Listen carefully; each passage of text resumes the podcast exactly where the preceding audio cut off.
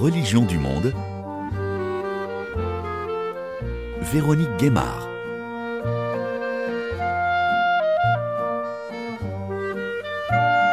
Bonjour à toutes et à tous. Comment déconstruire l'anti-judaïsme chrétien, l'hostilité à la religion juive qui a perduré pendant des siècles, notamment au sein de l'Église catholique?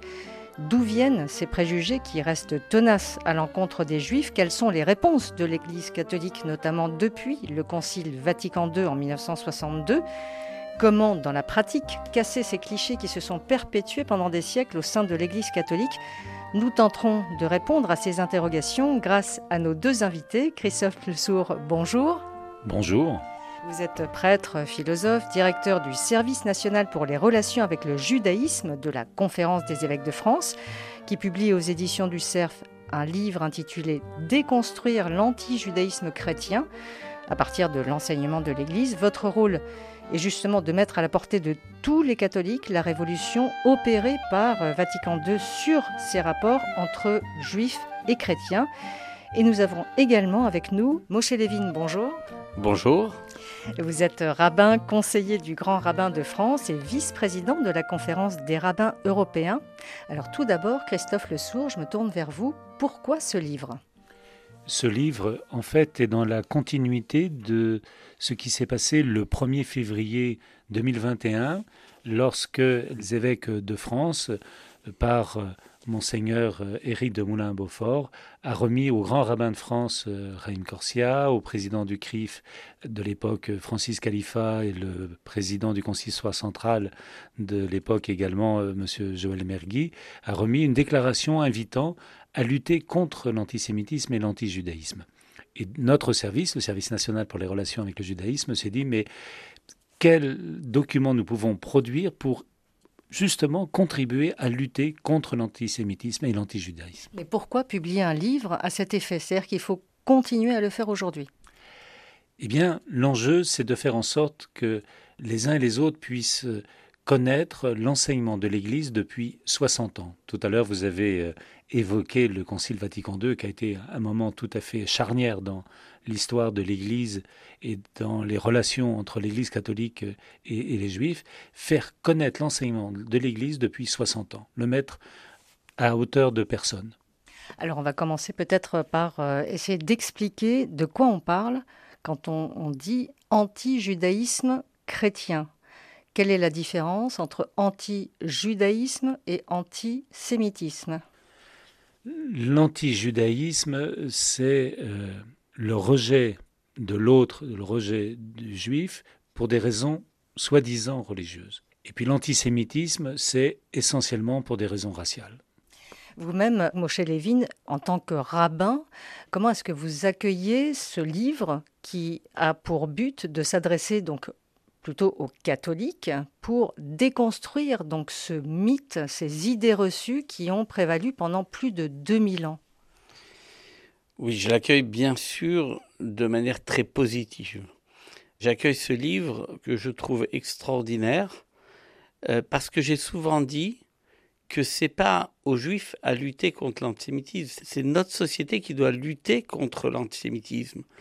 Je trouve merveilleux cette action parce que c'est ne pas se contenter simplement d'une déclaration du 1er février 2021, mais se dire cette déclaration se décline sur le terrain.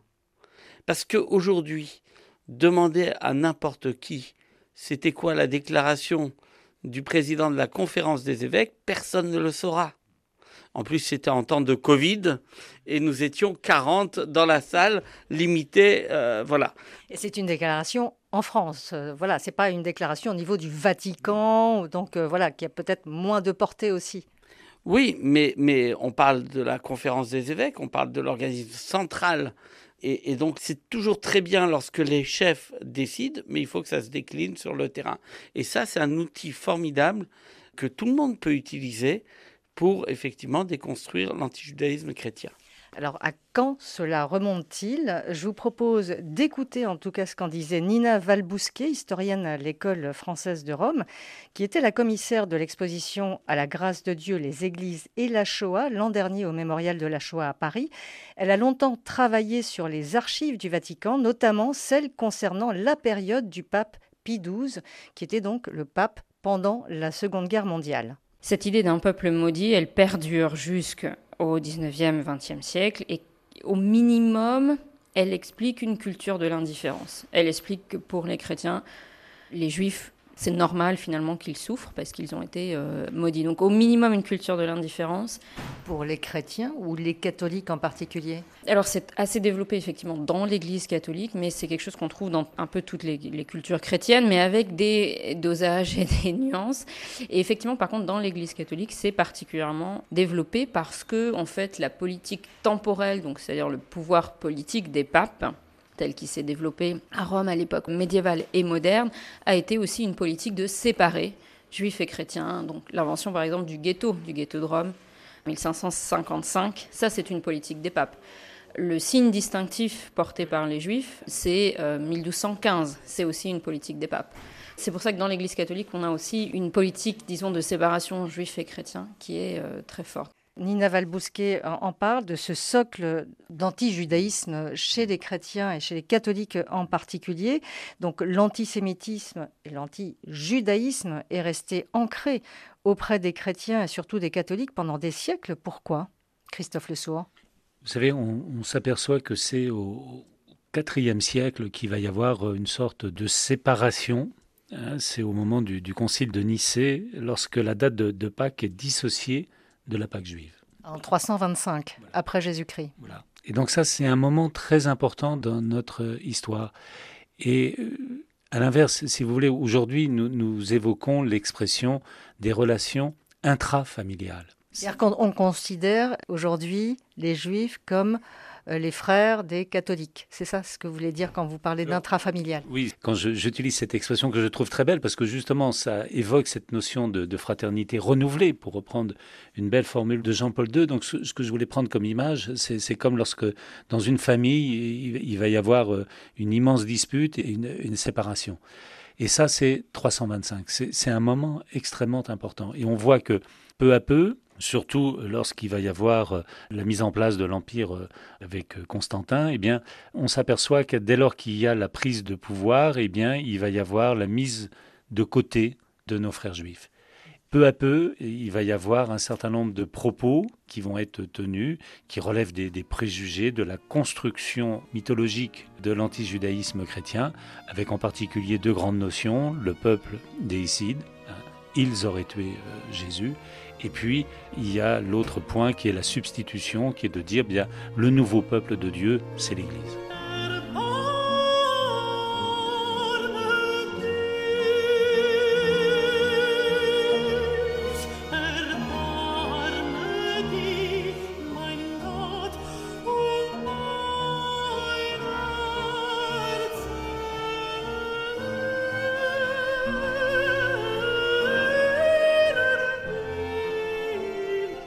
Dans votre introduction, vous avez expliqué que ce livre rassemble 20 chapitres qui présentent donc euh, les clichés les plus communément répandus euh, encore aujourd'hui, donc des clichés qui ont nourri l'anti-judaïsme chrétien et que vous déconstruisez. Christophe Le Sourd, vous le catholique, et vous, euh, Moshe Levin, le juif qui entend ces propos de déconstruction de la manière dont le catholicisme essaye de se défaire de tous ces clichés, donc de toutes ces idées reçues qui se sont perpétuées dans le temps. Euh, par exemple, vous parliez à l'instant donc euh, le peuple déicide, donc les Juifs qui ont tué euh, Jésus, hein, donc en, résumé. Donc ces idées reçues, comment vous les déconstruisez, Christophe Le Sourd? Ce qui était très important, c'était de rédiger un livre qui permette de faire connaître l'enseignement de l'Église. Et donc, c'est essentiellement ou des textes du Vatican, des textes des papes, ou euh, des textes de la conférence des évêques de France. Et il faut le dire, la conférence des évêques de France a souvent été pionnière sur ces sujets. Donnez-nous des exemples concrets. par exemple, la séparation entre l'Ancien Testament, le Nouveau Testament. Qu'est-ce qui bloque et qu'est-ce qui fait qu'on rejette à un moment donné l'Ancien Testament? Il faut revenir au deuxième siècle où il y a un homme qui s'appelle Marcion qui va avoir l'idée suivante. Il va dire, bah, écoutez, euh, je schématise, hein. nous les chrétiens, on a tort de se compliquer. Puisque Jésus c'est le Nouveau Testament, eh bien, on ne tient compte que du Nouveau Testament, donc euh, on ne tient pas compte du Premier euh, Testament. Et puis, surtout, à l'intérieur du Nouveau Testament, on retire toute référence du Premier Testament. À chaque fois que Jésus fait une citation de l'Ancien Testament, on retire les citations de Jésus. Et donc, si vous voulez, c'est complètement dénaturer la foi chrétienne. Comme le disait euh, Saint Jean-Paul II, euh, quiconque rencontre Jésus-Christ rencontre le judaïsme. Donc, c'est complètement dénaturé. Et on voit bien que ça va être une tentation permanente dans l'histoire de l'Église que le martionnisme, qui est de dire, euh, oui, d'accord, il y a l'Ancien Testament, mais le, plus important, c'est le Nouveau Testament. Non, non. Est-ce que cela perdure encore aujourd'hui? C'est une tentation. Mais ce qui est très important, c'est de, voir que au moment du Concile Vatican II, entre autres, il y a la réforme liturgique, et dans la réforme liturgique, eh bien, il est décidé que chaque dimanche, la première lecture serait nécessairement, sauf dans le temps pascal, un passage, un extrait du Premier Testament. Vous-même, euh, Moshe Levin, en tant que rabbin, lorsque vous revenez euh, sur cette histoire euh, douloureuse de cette manière dont les catholiques en particulier ont dénigré pendant plus de 2000 ans les juifs, le judaïsme, qu'est-ce qui reste dans la manière dont s'était enseignée peut-être cette histoire douloureuse? Pour euh, les enfants euh, ou peut-être vos parents ou vos arrière-grands-parents ou même les générations encore précédentes Qu'est-ce qui reste de tout ça, de ces traces négatives?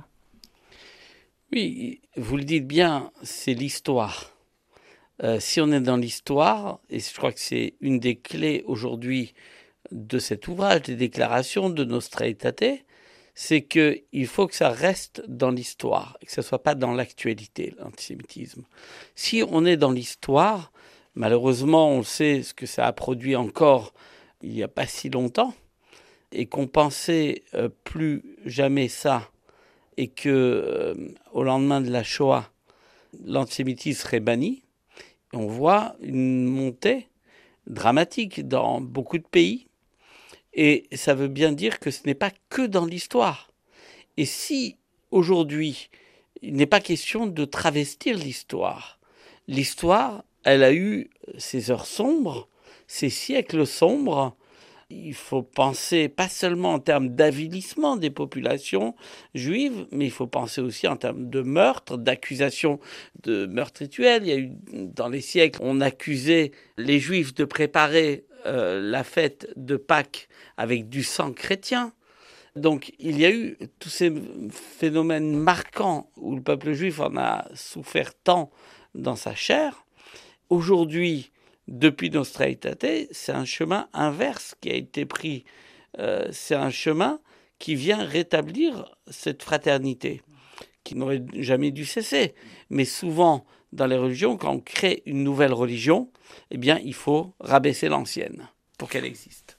Mais peut-être aussi pour euh, avancer, il faut avoir entendu cette histoire. Donc euh, l'idée est aussi de rappeler ce qui s'est passé, pour que cette histoire-là ne reste pas non plus dans l'oubli. Peut-être rappeler certaines parties de cette histoire, notamment, vous rappeliez, Christophe Le Sourd, le concile de Nicée en 325, où la date de la fête de Pâques est dissociée donc de la Pâque juive. On se dit, euh, les catholiques se disent euh, plus rien à voir avec les juifs, donc on veut être séparés. Des massacres aussi, euh, lors des croisades donc au XIe siècle. Euh, cette euh, déclaration du pape Innocent III qui dit juif comme qu'un le fratricide, donc ces juifs qui doivent rester errants sur la terre et être condamnés à la servitude, ce sont quand même des propos extrêmement violents, des actes extrêmement violents. Je continue peut-être aussi avec cette date en 1215, le quatrième concile du Latran qui demande que les Juifs portent un signe distinctif Donc en France, c'était la rouelle, tissu rouge ou jaune. Ça rappelle quand même des souvenirs récents de la Seconde Guerre mondiale. Donc tous ces faits euh, sont rapportés dans ce livre, Christophe Le Sourd, donc déconstruire l'anti-judaïsme chrétien. Il faut que les lecteurs, que les personnes qui auront ce manuel entre les mains, puisque vous voulez que ce soit un manuel, entendent euh, tout cela, euh, gardent aussi en mémoire ce qui s'est passé. Oui, parce que comme euh, vous, vous, le dites, c'est un manuel. D'ailleurs, euh, monseigneur Éric de Moulin-Beaufort, dans, son le, le, présente comme tel. Et c'est un outil que nous souhaitons voir utilisé en particulier par les jeunes générations, pour les jeunes générations. Et c'est vrai que un certain nombre de jeunes sont dans l'ignorance de ce qui s'est passé. Beaucoup, évidemment, ont entendu parler de, la Shoah, mais sans doute ignorent les siècles de l'antijudaïsme chrétien. Et ça nous paraissait important à partir des travaux de Jean Dujardin. Hein, comme le nom de Jean Dujardin est nommé dans cette partie-là, parce que il est de vénérée mémoire, il a fait un travail absolument extraordinaire. Jean Dujardin était un prêtre oratorien qui a été le directeur du service national pour les relations avec le judaïsme. C'est l'un de, mes prédécesseurs, un historien de formation, et il a publié un, livre, et c'est à partir de ce livre, comme dire, pris un certain nombre de références de l'antijudaïsme chrétien. Ça nous paraissait très important pour que les jeunes puissent savoir ce qui s'est passé. Et d'où le fait que depuis Nostra Aetate, un grand chemin a été parcouru, mais se souvenir que le passé a été entaché de l'antijudaïsme. Moshe Levin Oui, je voulais bien expliquer euh, peut-être en quelques minutes pourquoi est-ce que tout ce que vous avez cité euh, avec ces dates terribles qui rappellent tant de souffrances et tant d'avilissement, quelle était la pensée à l'époque? La pensée, c'était quoi? C'était de dire il faut que le peuple juif existe. C'est pour ça qu'il était protégé quelquefois. Je prends l'exemple, en France, il y avait ce qu'on appelait les carrières, qui étaient les juifs du pape. Carpentral, là où est la plus vieille synagogue, Avignon, l'île-sur-Sorgue, etc. On avait là-bas, il fallait que les juifs existent. Pourquoi? Parce que les juifs, s'il n'existait pas le catholicisme, n'avaient pas de raison d'être, puisqu'ils n'avaient pas d'histoire. Donc les juifs étaient l'histoire du catholicisme, mais en même temps, il fallait les avilir, il fallait les mépriser, les montrer souffrants, pour dire Dieu a changé. Il y avait la première alliance à laquelle il a rompu pour prendre maintenant le christianisme. Et donc, la thématique était toujours de mépriser, de les rendre méprisables. C'est là les signes de la rouelle, etc., que vous avez cités, parce qu'il fallait d'un côté qu'ils existent, de l'autre côté, il fallait qu'ils existent en tant qu'êtres inférieurs, méprisés et avilis. Oui, jusqu'à, euh, par exemple, euh, au XVe siècle, euh, la conversion forcée, en Espagne notamment, avec cette nécessité de la pureté du sang, c'est l'antisémitisme racial. 1492 avec les rois catholiques, hein, la conversion ou l'exil. il y a 300 000 juifs donc, qui ont quitté l'Espagne à ce moment-là. Des assassinats de juifs, des tortures. je continue aussi avec 1555 à 1572, donc le pape Paul IV qui institue un ghetto. Euh, on l'a entendu dans les propos euh, de Nina Valbousquet tout à l'heure. Et euh, enfin, enfin, on va dire, en 1791, en France en tout cas, on reste en France, la Révolution française qui accorde l'égalité de droit aux Juifs. C'est quand même très récent, Moshe Levin. Oui, c'est très récent, même s'il faut dire que la France, là aussi, a été pionnière, puisque la France a accordé avant les autres pays. Mais c'est vrai que c'est très récent, mais ça c'est le côté, on va dire, euh, civil, pas religieux. Mais pour arrêter euh, ce qui a été diffusé, il faut des années. Diffuser la haine, c'est toujours très facile, c'est toujours très rapide. Par contre, mener un combat, et c'est ça les enjeux aujourd'hui, l'enjeu c'est cela, mener un combat pour arrêter de diffuser la haine, là ça demande énormément d'énergie. Et c'est ce qui se passe aujourd'hui, c'est pour cela que j'accueille avec plus que de la bienveillance la sortie de cet ouvrage.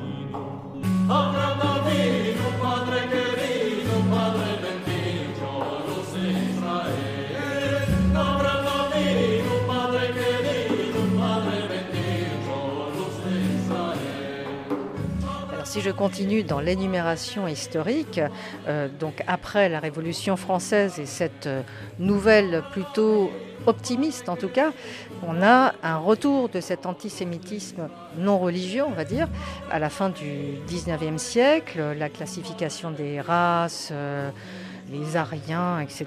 Donc un contexte très nationaliste avec euh, l'affaire Dreyfus. On s'en souvient évidemment en France, ce capitaine de l'armée en France accusé à tort d'espionnage en faveur de l'Allemagne. Et puis, en réaction, on va dire, à cette montée de l'antisémitisme qui va atteindre son paroxysme euh, pendant la Seconde Guerre mondiale, ce juif euh, Théodore euh, Herzl qui lance le mouvement sioniste. De quoi s'agit-il, Moshe Levin Oui, Théodore Herzl assiste au procès de Dreyfus. Il en est fortement marqué, il n'est pas du tout pratiquant, et, il assiste à cette haine il se dit que la seule solution, c'est un État juif. Le projet initial, c'était pas Israël. Hein. Ça a été d'autres pays. il a essayé de voir l'Ouganda, Madagascar, etc. A plusieurs hypothèses.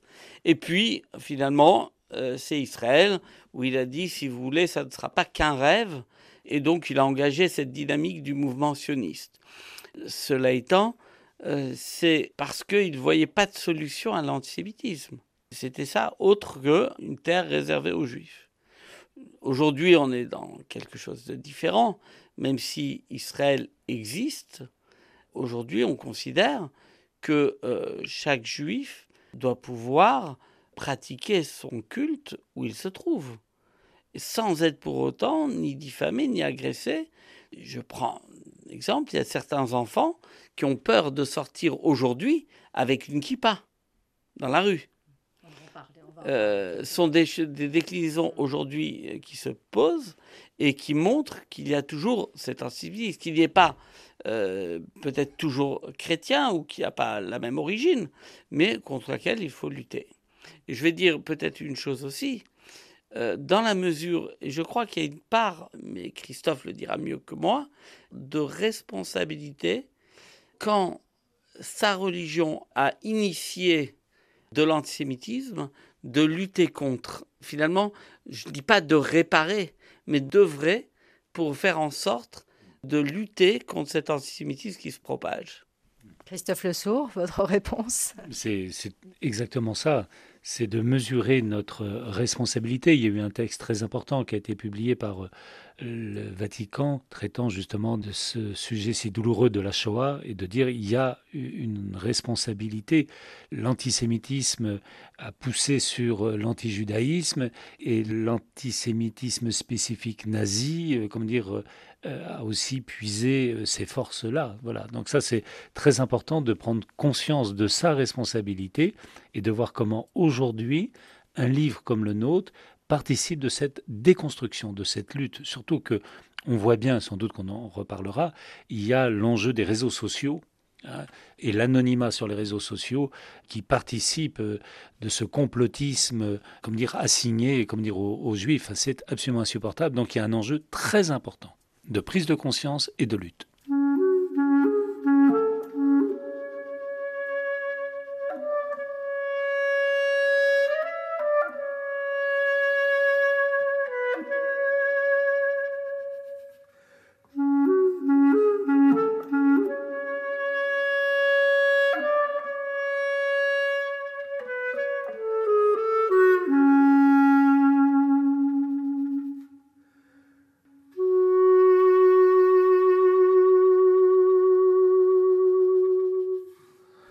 Revenir à ce qui se passe pendant la Seconde Guerre mondiale, puisque là, on arrive à un paroxysme de haine, de destruction, de génocide.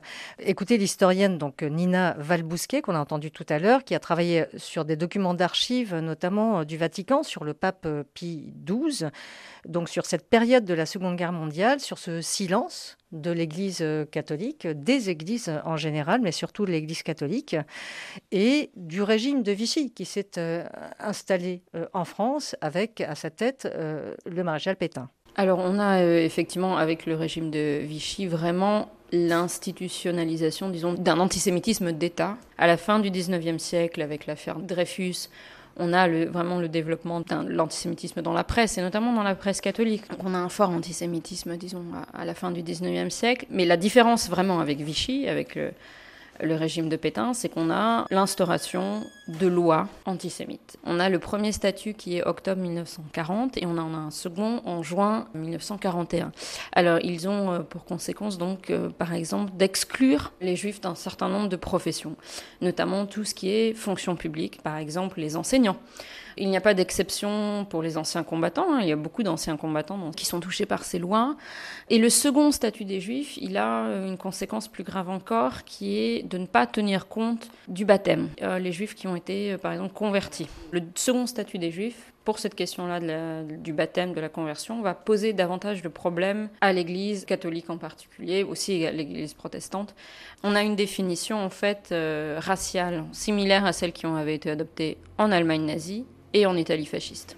Et Pétain, comment est-ce qu'il justifie son attitude vis-à-vis des Juifs? La propagande officielle explique que les Juifs avaient une influence délétère sur la France, disons, traditionnelle, qu'ils sont principalement des étrangers, en fait, qui ne sont pas vraiment des, des Français. Donc c'est voilà, c'est vraiment l'idée d'exclure les Juifs de la France et de retourner à l'idée d'une France traditionnelle, chrétienne. C'est un discours qui plaît aux églises, qui séduit euh, les églises en fait. Cette idée justement de retourner à une France disons, d'ancien régime, euh, voilà, qui soit profondément chrétienne, euh, surtout catholique. voilà, c'est ça qui va séduire les églises, tout en excluant effectivement les juifs, qui sont vus en fait comme les fauteurs de la modernité, de la modernisation, qui auraient perverti la France, en fait. C'est ça le discours. Voilà donc euh, ce discours qui est véhiculé à l'époque, donc dans la France euh, pétiniste, hein, la France sous Vichy pendant la deuxième guerre mondiale, qui va justifier en fait l'attitude vis-à-vis euh, des Juifs, et notamment aussi ce mythe du judéo-bolchevisme. Est-ce que vous pouvez expliquer, Christophe Le Sourd ah ben, C'est le, principe même, si vous voulez, du complotisme. Donc euh, il y a le complot euh, judéo-maçonnique, euh, il y a le complot judéo-bolchevique. Vous voyez, c'est le délire de ceux qui, ayant un pouvoir, veulent absolument rentrer dans cette notion de bouc émissaire qu'a beaucoup développé à juste raison le grand philosophe René Girard, et qu'à partir de ce moment-là, tout est possible contre ces populations. Donc il vaut mieux lutter contre le communisme avec des nazis plutôt que euh, d'accepter le, communisme. En fait, c'était un petit peu cette, euh, ce dilemme. Là, c'était pour euh, expliquer ces, notions de complotisme. S'agissant de l'épiscopat français, deux points. Le premier, c'est qu'il faut se souvenir de ce qui s'est passé en 1997, lorsque, historiquement, de fait, il y a ce silence sidéral, minéral, par rapport aux lois de Vichy. Donc c'était un immense silence. Et donc il y a eu euh, cette demande de pardon faite par euh, les, évêques, emmenés par monseigneur Olivier de Béranger, avec tout près de lui le cardinal Lustiger. Simplement ce que je voulais, c'était mettre en perspective un autre point qui est 1942, lorsque des évêques, voyant ce qui se passe avec les Ralphes, d'un seul coup vont élever la voix pour dire c'est insupportable. C'est ce qu'a fait monseigneur Saliège, c'est ce qu'ont fait aussi euh, d'autres, etc. Et donc, si vous voulez, il y a vraiment deux moments, il y a deux temps. Il y a le temps du silence et puis il va y avoir le temps euh, des justes qui prennent la parole.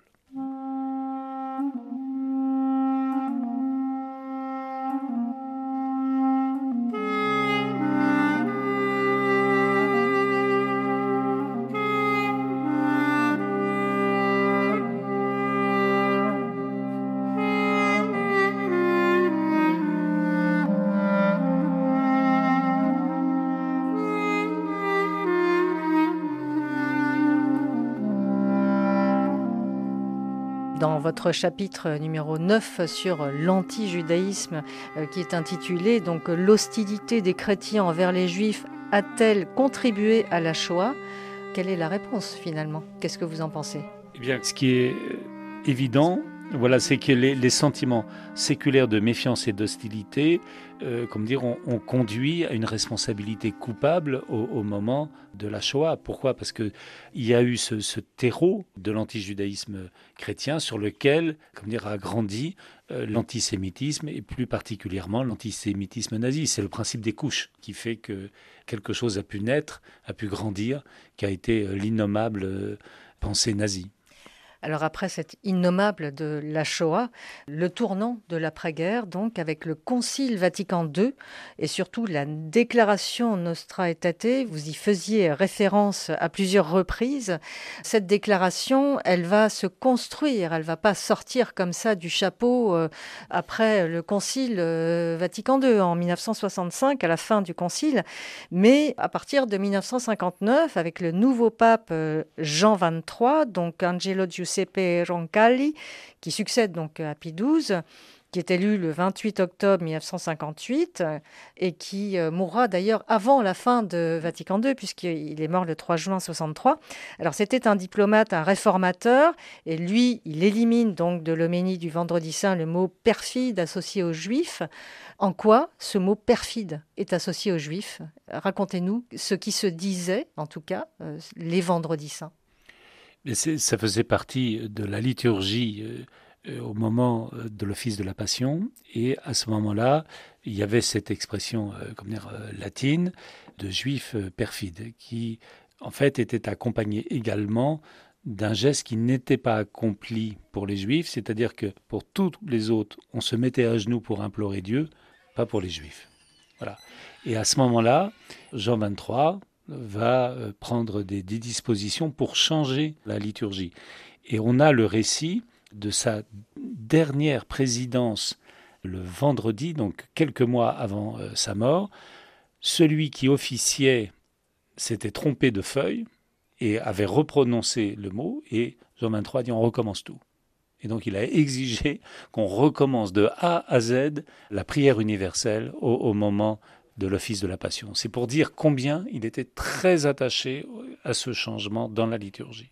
Alors lui-même, Jean XXIII, avait contribué à sauver de nombreux juifs pendant la Seconde Guerre mondiale, en Europe de l'Est hein, notamment. Il faisait distribuer par délégation apostolique des certificats de baptême ou de conversion.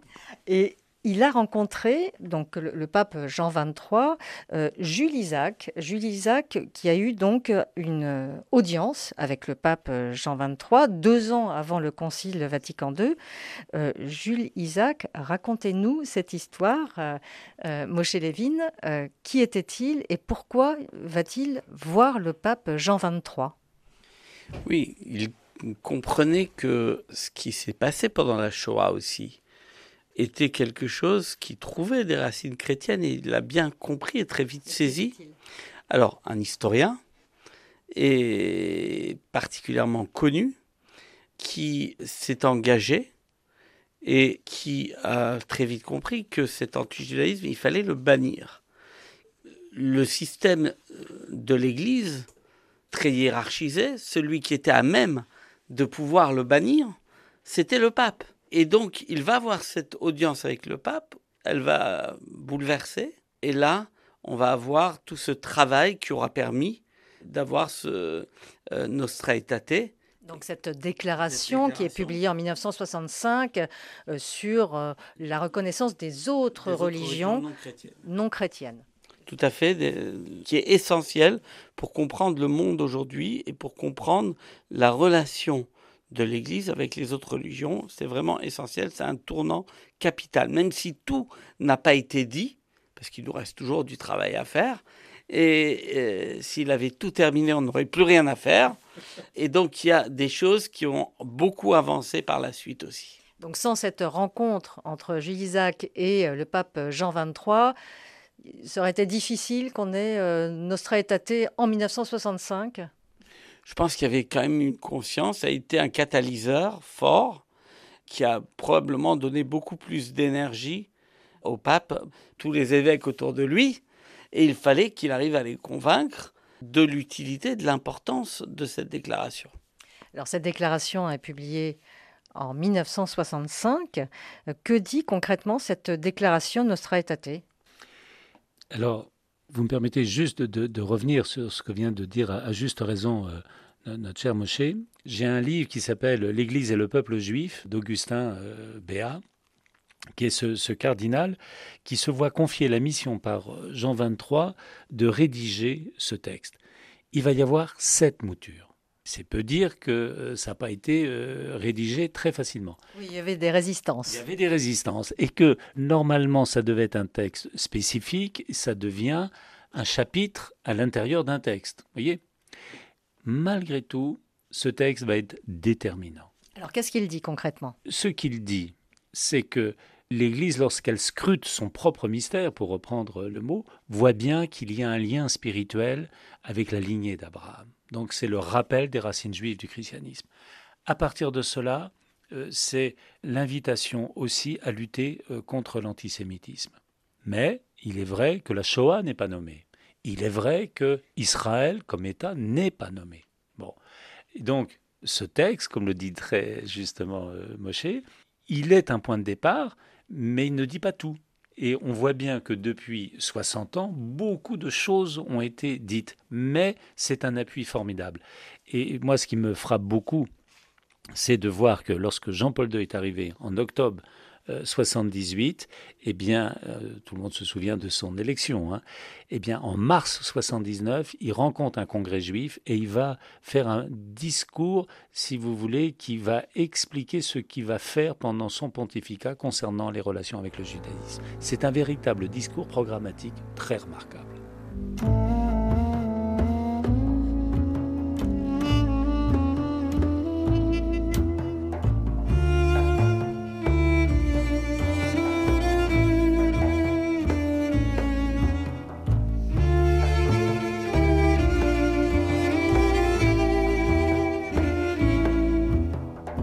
D'autres dates clés importantes par la suite. Donc cette déclaration Nostra Aetate euh, est vraiment un fondement, un socle très important, vous le dites euh, euh, tous les deux. il y a également donc en 1986 les rencontres d'Assise organisées par Jean-Paul II, l'invitation de toutes les grandes religions du monde donc à, prier pour la paix et Jean-Paul II qui parle donc de frères en s'adressant aux juifs. Il y a un changement donc. Alors, il y a la rencontre d'Assise que vous évoquez, qui a un très grand moment, que certains lui reprocheront du reste, hein. mais c'est un, très grand moment. Mais en 86, il y a aussi ce moment aussi très important, c'est la première visite d'un pape dans une synagogue, la synagogue de Rome. Et euh, c'est là où il va euh, prendre euh, le temps de, dire que les Juifs sont nos frères aînés et nos frères bien-aimés. Moshe Levin. Oui, tout à fait. Vous vous souvenez de cette euh, image de ce pape qui rentre dans une synagogue? C'était donc euh, incroyable pour vous? C'était incroyable. Et ce qu'il faut aussi penser, c'est souvent, il faut regarder les détails. Il avait traversé le Tibre à pied parce que c'était Shabbat. Donc il n'avait pas pris euh, mode de locomotion, il n'a pas pris ni la papa mobile qui n'existait pas encore, mais il était allé à pied pour bien montrer l'attachement qu'il avait le respect de la religion de l'autre. Alors qu'il aurait très bien pu prendre une voiture, mais c'est des petits détails qui sont marquants. Alors en France, si on revient à la France, d'autres dates clés importantes, euh, c'est notamment euh, le 30 septembre 1997 où monseigneur euh, Olivier de Béranger, l'évêque de Saint-Denis, lisait donc à Drancy cette déclaration dans laquelle les évêques de France demandent pardon pour le silence pendant la Seconde Guerre mondiale et l'horreur de la Shoah. Trop de pasteurs de l'Église ont, par leur silence, offensé l'Église elle-même et sa mission. Aujourd'hui, nous confessons que, ce silence fut une faute. Nous reconnaissons aussi que l'Église en France a alors failli à sa mission d'éducatrice des consciences et qu'ainsi elle porte, avec le peuple chrétien, la responsabilité de n'avoir pas porté secours dès les premiers instants quand la protestation et la protection étaient possibles et nécessaires, même si par la suite il y eut d'innombrables actes de courage. C'est là un fait que nous reconnaissons aujourd'hui. Nous confessons cette faute, nous implorons le pardon de Dieu et demandons au peuple juif d'entendre cette parole de repentance. Moshe Levin, une réaction à ce discours, donc euh, cette déclaration le 30 septembre 1997, c'est une déclaration forte, mais qui arrive quand même très très tard. Oui, euh, mais c'est ce cheminement, vous savez, pour euh, modifier une structure ou changer quelque chose dans une structure ancienne telle que l'Église, il faut bouger des montagnes. Certains disaient que on n'allait pas assez loin, que cette déclaration n'allait pas même encore assez loin. On peut toujours critiquer, on peut toujours dire euh, c'était une déclaration majeure et euh, la France a été le premier pays à le faire. Donc on peut dire qu'elle va pas loin. Moi j'ai bien connu Olivier de Béranger, monseigneur Olivier de Béranger. En fait, il était porteur d'un message de la conférence des évêques de France, mais sauf erreur de ma part, ça n'avait été signé que par les euh, évêques qui avaient des camps d'internement, pas l'ensemble des évêques, pas de la conférence des évêques. Euh, ce qui n'a pas été le cas à la déclaration du 1er février 2021, où c'était signé par la conférence des évêques. Euh, donc, vous voyez, comme quoi on avance toujours dans l'histoire, on améliore dans le bon chemin. Le but est toujours d'avancer à plus de fraternité. Les choses se font, le monde, certains diront, ne s'est pas créé en un jour. Il a fallu sept jours. Donc, à ce moment-là, il faut toujours avancer. On peut toujours faire mieux, mais c'était un pas important. Et il faut toujours penser qu'il y a aussi des opposants. Euh, c'était le cas aussi euh, et que euh, il faut toujours mesurer et plutôt qu'avoir un contrebalancier par la suite d'une déclaration trop forte et d'avoir euh, l'Église contre parce que vous savez je vais vous donner un, un cas très pratique. 1997 correspond à la date où j'arrivais comme rabbin du Rincy je suis arrivé en le Rincy, le Rincy qui se trouve euh, donc en, Seine-Saint-Denis, dans le nord euh, de Paris. Donc une banlieue plutôt, on va dire, euh, populaire, mixte. Et un prêtre me demande, sur le journal paroissial, de faire une petite interview sur moi. Il est venu me raconter que à ce moment-là, dans le journal paroissial, il y avait d'abord la déclaration de repentance, qu'après on parlait des fêtes juives qui tombaient euh, à cette période-là, et qu'en plus il y a l'interview du rabbin. Bien, il m'a dit, il y a euh, des fidèles qui sont venus me voir en me disant c'est inadmissible. Si ça continue, je vais donner mes deniers du culte à la communauté juive. C'est pour dire qu'il faut toujours mesurer les choses, avancer, et que c'était un pas important et aujourd'hui, on avance euh, grâce au service national des relations avec le judaïsme père Christophe Le Sourd qui fait un travail formidable. Et je sais combien il œuvre au quotidien. Et je profite de cette émission pour lui rendre un vibrant hommage. Christophe Le Sourd, donc euh, vous-même vous présentez ce, livre, donc on revient au titre de ce livre, hein, Déconstruire l'anti-judaïsme chrétien, un livre donc comme un manuel destiné à être pris en main par qui? Nous, ce que nous souhaitons euh, beaucoup, euh, c'est que euh, ce livre soit connu par un maximum de personnes. Par exemple, tout à l'heure, il, était question des jeunes. Eh bien, que les responsables des aumôneries, de l'enseignement catholique, de l'enseignement public, les mouvements scouts, que tous ceux qui sont en lien avec des jeunes puissent rappeler ce passé qui a été entaché de l'antijudaïsme et faire connaître les moyens à partir de ce que dit l'Église, à partir de l'enseignement de l'Église depuis 60 ans, puisse déconstruire des préjugés absolument invraisemblables. Et euh, ça, vous voyez, ça, ça nous paraît une, une priorité euh, absolue. Alors cette priorité absolue, il faut donc continuer à en parler aujourd'hui parce qu'il y a encore euh, des tensions très fortes, des résistances une montée de l'antisémitisme, vous en avez parlé. Moshe Levin, est-ce qu'il y a aussi besoin de déconstruire l'intolérance? Dans les extrêmes, il y a toujours de l'intolérance d'extrémistes juifs euh, à l'encontre de catholiques, par exemple. Oui, je pense qu'il y a, chaque religion a ses extrémistes, et cela existe. Et c'est la raison pour laquelle le dernier voyage que le consistoire central a fait il y a deux mois au mois de mars en Israël, eh bien, l'ensemble des participants est allé au monastère d'Abou Ghosh, à cette ville d'Abou Ghosh, Et le grand rabbin de France est allé au monastère d'Abou Ghosh pour bien montrer qu'on doit connaître l'autre. Et on a été merveilleusement bien accueillis par le frère Olivier et euh, le père Louis-Marie Coudray. Et c'est un des monuments historiques qui appartiennent à la France en Israël. Et donc je crois qu'il y a des gestes forts à faire pour montrer. Euh, moi, dans ma synagogue, il m'est arrivé de recevoir des évêques qui ont pris la parole. Ça n'a pas été évident au départ. Comment vous pouvez donner la parole? Certains m'ont dit. C'est pas grave. Une petite anecdote. L'ancien prêtre, Frédéric Benoît, avait l'habitude de venir très souvent lors des fêtes à la synagogue, notamment à Yom Kippour. Et puis un jour, il a été muté, il est parti dans la région lyonnaise, et là, c'est les fidèles qui sont venus me dire Comment ça se fait qu'il n'est pas venu le prêtre? Je dis Mission réussie.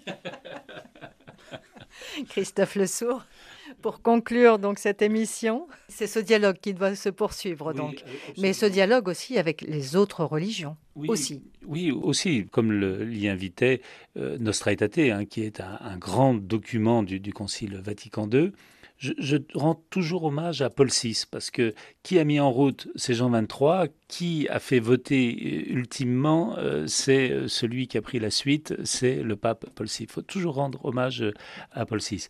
Et puis, s'agissant de cette fraternité renouvelée, pour reprendre l'expression de Jean-Paul II, je, sais que euh, c'est toujours pour euh, le service et pour moi en particulier une formidable chance d'avoir un interlocuteur euh, privilégié comme le cher rabbin Moshe Lévin.